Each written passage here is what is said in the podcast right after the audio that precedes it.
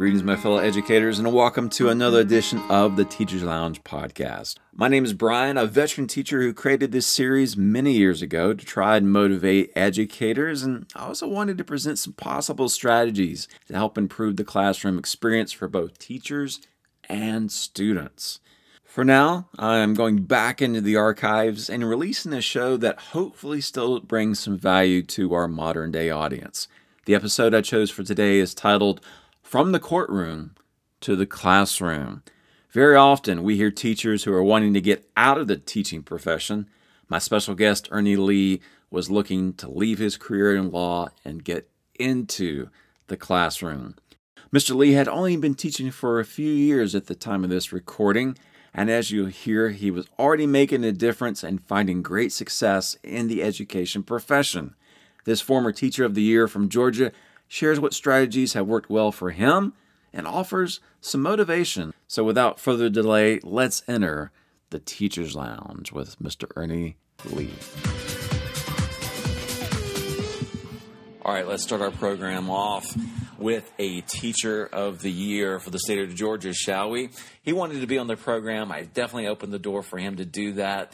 And he has a great story that he's going to share with us. So I want to welcome Mr. Ernie Lee you didn't start as teaching as your first career. You were a lawyer. So take us back into your story and how you got into the classroom. I knew that when I was in high school that I wanted to be a teacher because the teachers that I knew were the ones that really wanted to be in the classroom. Mm-hmm. And so in my mind, I was going to go become a lawyer and make a million dollars and then retire and then come back and teach. Of, of course, that did not happen. I went through college and law school and became a lawyer. And I'd been lawyering for probably about 20 years. And I'd taken a job at a college. I was kind of corporate counsel for a, a college in Savannah. And I started teaching new employee orientation. And of course, I liked being in the school environment and I really enjoyed teaching these classes. And so I decided that I really enjoyed doing this. It was funny because it was a time in my life where if I was going to make a change, it allowed me to make the change. So it was a really hard time because I had actually had to file bankruptcy. I lost my house. I lost my car. My mother was diagnosed with cancer. And then I had to put my dog down. Uh, my dog was like 18. So over a span of about 18 months, I mean, it was like soul searching. Mm. And as a part of that soul searching process, I really thought, you know, what have I done with my life? And I did good work as a lawyer. I enjoyed being in law, but I thought, really, what have you given back? And a good friend of mine who was an assistant principal who had actually been a recruiter for the school system challenged me and she said, You know, you've always talked about teaching school. What is holding you back? And actually, my plate was clear. Nothing was holding me back. And so she challenged me and she said, Bernie, if you can go in and substitute teach and survive, you can be a teacher. So I went in and I, my first substitute job was in kindergarten and I knew after the first day that was not for me. And then I went into high school and absolutely fell in love with it. I could connect with the kids. And well, I'll tell you a quick story about one of the classes I had. It was a early childhood education class, and I knew nothing about early childhood education. But the teacher had left an excellent lesson plan, and it was mostly 10th grade girls. They were talking, but they were getting their work done, which is great. And as, as a substitute, that's a good day. Absolutely. And so one of the girls said, Mr. Lee, pay attention to me. And, you know, I said, what, what? And she said, I have a song to rap about you. And I looked at her and I said, well, I've never had a song rapped about me. and so I said, well, yeah. So I quieted the class and said, let's hear this rap. And she went into this really funny rap about me wearing a bow tie and, you know, me wearing glasses and having dark hair and being a sub. And, and it was really funny. And so I applauded her and I got the class to applaud her. And then I said, okay, guys, look, I appreciate that. Never had a song rapped about me. But now let's get back to work because I'm going to get in trouble if you don't finish your work. And they did. I mean, it was a great day and went home and and then about two weeks later, I was in the same school, and it was an English class this time, 10th mm-hmm. grade, right. boys and girls. And the class was out of control, and I could not quiet them down to even call roll. And with a substitute, you know, you have to call roll. Yes. Or you get in trouble. And I didn't know what to do. And Brian, out of the back of the room came this booming voice that said, Y'all sit down and shut up. Mr. Lee is trying to talk. I want to hear what he has to say. And believe it or not, the room got quiet. Everybody sat down. And then the voice said, Go on, Mr. Lee. I got your back. Hmm. And it was the girl that rapped the song about me. Awesome. And I couldn't believe it. But the more I thought about it is I really gave her some positive attention and I respected her and I let her do what she had to do and I appreciated it. And then she saved me two weeks later. And I thought, you know, I really can connect with some of these students. And I just had many stories like that that happened. And I thought, you know, I can really do this. So I went and uh, applied and uh, I was hired under an alternative prep situation where I could get a temporary certificate and then go do my classes to get my renewables certificate. And I haven't ever looked back. I mean, I absolutely love what I'm doing. Awesome. Ernie, did you face a lot of opposition from people in your life saying, you've got this impressive background and why do you want to become a teacher and teach kids in a classroom? Yes. And the hard thing was telling my parents or mm-hmm. telling my dad because my mother was already gone by then. I, I talked to him about it and he said, you know, son, I just want you to be happy. But some of my lawyer friends look at me and they say, man, I wish I could do that. While I enjoyed being a lawyer, it's not everything it's cut out to be. They say, are you crazy? But then after I've been doing it now for a couple of years and people see me and they see me really happy and always talking about it, I know I made the right decision and I think they come along with it too. What happens that first year? Well, the first year I was hired as a long term sub because I had to pass a couple of tests. Then I was hired in full time and then I had to start my teacher prep program. I was actually a co teacher in special education.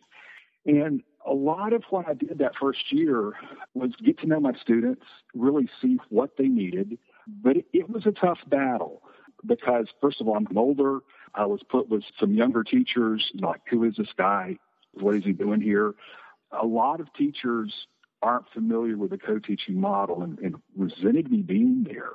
Mm-hmm. But again, my job was to kind of fight for my students and then get to know that other teacher and let them know, you know, no, I can really help you. And so the first year was pretty tough. But then once people got to know me and knew that I was really sincere and that I did have a brain, I could do some stuff, then I was allowed to do a little bit more and a little bit more. The thing about, I guess, teaching is you know, there's lots of discipline issues. There's, you know, lots of paperwork, as we all know, that we have to do. But a lot of it was just kind of pacing myself, realizing what I'm doing. I keep thinking, okay, you could be back in the law office. And I'm thinking, oh, this is so much fun being in school, even with all the paperwork and stuff that we have to do. It was a tough first year, but a lot of what I did was meet people, build relationships, which I'm all about, getting to know my students, getting my students to trust me. And then we could try different things to get them up to speed. And, you know, my first year was successful. The next year, it was kind of more of the same. And it just kind of started to roll from there. I got put with some excellent teachers that probably after my second year that really understood co-teaching. And then I was actually helping them lesson plan and present and just kind of took off from there. You know, I mean, it was, it was good. It was hard, but it was actually, I was having a lot of fun. Good teachers can be hard to find. Oh, quick. You were quick on the draw there. I'll come back to that. But the students in Ernie Lee's International Baccalaureate History class know they have one. The amount of effort that I see he puts into teaching us. I mean, I know you can notice between teachers that it's their job that they have to do what they have to do. But with him, it's more of a want. In order to be nominated for such a title, you need to have his kind of characteristics. Principal Derek Butler says Lee is a great role model. Mr. Lee says it all the time. It's about connecting and building those relationships with students. Uh, and I think that's been his strength uh, all along. His students couldn't agree more. Ernie Lee, our guest, being featured on a local news channel, WSAV3. And I want to go back, Ernie, to something you said earlier about getting students to trust you. How did you do that, and how did that impact your classroom? One thing that I've learned, I knew this when I was practicing law, that when I had a client come in, I had to build up trust very quickly because, you know, if you trust somebody, if you like somebody, you're going to work better with them. And so, really, what I would do with students, and I continue to do this, I mean, I'm no longer in special ed, I'm doing IB, history, and government. But the way I would build up trust is I would stand at the door before classes and greet each of the students as they're coming in by name. And it was like, hey, what's going on? How you doing? Are those new shoes? Those are really sharp. Or it's like, man, those are yellow shoes. Man, I could see you coming. And just kind of laugh with them. I'm not the friend, but I'm friendly. The kids coming in and they look really sleepy. I'm going to say, Did you not get enough sleep? What's going on? And I find out, well, they're working a job and they had to close the night before. And so, you know, you just find out stuff about the students, you know, if they're on a team, if they're in a club, and you kind of follow up with them. And it's like when students know that you care, then they kind of come around. This happened to me last year I had a government class and I had high level international baccalaureate classes, which were 11th and 12th graders. And then this government class was really made up of kids 9th through 12th grade. I had a, a kid that should have been a 12th grader, but he was marked as a 9th grader because he didn't have a lot of credits. And he was always late for class. Mm-hmm. And he would come in 15 minutes late, disrupt the class. We would just get into these arguments.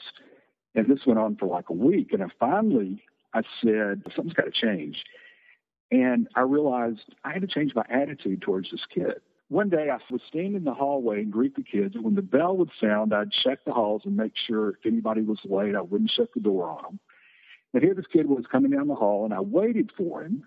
And when he got to the door, I said, Hey, man, you are almost on time. High five. And he kind of looked at me, and I said, Man, I'm glad you're here. Come on in. I said, Have you got your book? And he would start to make an excuse. And I said, No, no, no, no, I'm not getting on to you. I've got a book for you. Come on in. Let me get it for you. And so he came in. And then the next day, he was actually on time. And again, I gave him a high five and said, Man, two days in a row, we're starting a trend. I am really glad you're here. You know, I've got your book for you. I've got paper for you. Come on in. I mean, this is a kid who constantly roamed the halls. He would cut classes. And I just really started talking to him. One day I said, What are you going to do when you graduate? And he looked at me like I was crazy. And because I don't think anybody had ever asked him about graduation. And I said, No, I'm serious. My job is to get you to pass my class, and your job is to pass my class. And then I've got to do everything I can do to get you to graduate. And again, he looked at me like I was crazy. And I said, This is why I teach. I'm having a good life. And I want you to do the same thing. I said, I'm going to be in that audience cheering you when you walk across the stage to mm-hmm. get your diploma. Just kind of smiled. And then everything changed in that class. I mean, he was on time, he was doing his work. He would cheat, and I would catch him and I'd pull him aside and I'd say, Look, you have fooled every teacher in this school but me. Right. I know you're smart. I know you can do this work. I said, When you copy somebody else's work, all you're doing is practicing your handwriting. And you know what, man? You've already got beautiful handwriting. And you really did. And I said, Go redo this and do it on your own and show me what you know. And he would. Then he would start helping me discipline the class. And it was funny. One day he said, Y'all better chill out because Mr. Lee's getting that look. And I would say, Thank you. I said, Yes, I'm getting that look. This went on for six weeks. And the other part of the story is he had an electronic monitoring bracelet on his ankle, which means he was in trouble. Mm-hmm. And the school secretary would always call my class on Thursdays for him to come to the office to change the battery. And one reason she did that was she knew he'd be in my class. He didn't go to any other classes. So this went on, like I said, for six weeks. And then one day he wasn't there, which was not unusual because he might be on suspension. I checked the suspension list and he wasn't on it. And I checked the attendance list and he wasn't on that. And then I thought, okay, so I went and finished the day and then made some phone calls. And I found out he had gone off campus and robbed somebody with a gun. Mm. And so he was out and gone out of the system. But I tell that story because for six weeks, this kid chose to come to my class and I had a connection with him. And what I see my job as a teacher is planting seeds. Wherever he is today, he knows that somebody cared about teaching him American government. Mm. And I don't know what's going to happen to him, but we had a connection. That is what I try to do with each of my students because the squeaky wheel or the guy that or the girl that wants attention is either going to get it positively or negatively. They're going to be a great student or they're going to be acting out. And if I can get to know them, see what makes them tick, see what they need, and make that connection, then we're going to be able to have school. That's been very powerful for me to see that. I guess the biggest thing for me about being a teacher is making a connection and making it sincere. I mean, Brian, I think you know that if you're fake to a class or to a kid, they're going to sniff it out For very sure. quickly. For sure. So a lot of what I try to be is I try to be very sincere. I don't ever talk down to the kids. I really have a lot of respect for them. We're not a Title I school, but we're like points away from it. And some of these kids have stories that would make my hair turn grayer than it is now. So it's like I don't know where they're coming from, but during that time when they're with me, man, we're going to have some fun and we're going to learn some stuff and we're going to be respectful to each other. It's just about caring about kids. And I think that's why I started teaching because we do make a difference every day. Yes, indeed. We certainly do make a difference. We might not always realize it at that particular moment, but we do have an impact and certainly want to thank Mr. Ernie Lee for having an impact on his students and for coming up on our show today and motivating us and giving some things to think about. He was a listener before he was a guest, and if you're out there listening and you'd like to appear on our program, feel free to get in touch with me. It's teachersloungeshow at gmail.com. That's Teachers Lounge Show at gmail.com. Any questions you have and any topics you want us to cover, get in touch with me at that email address. Have a great week, teachers. We'll talk to you soon.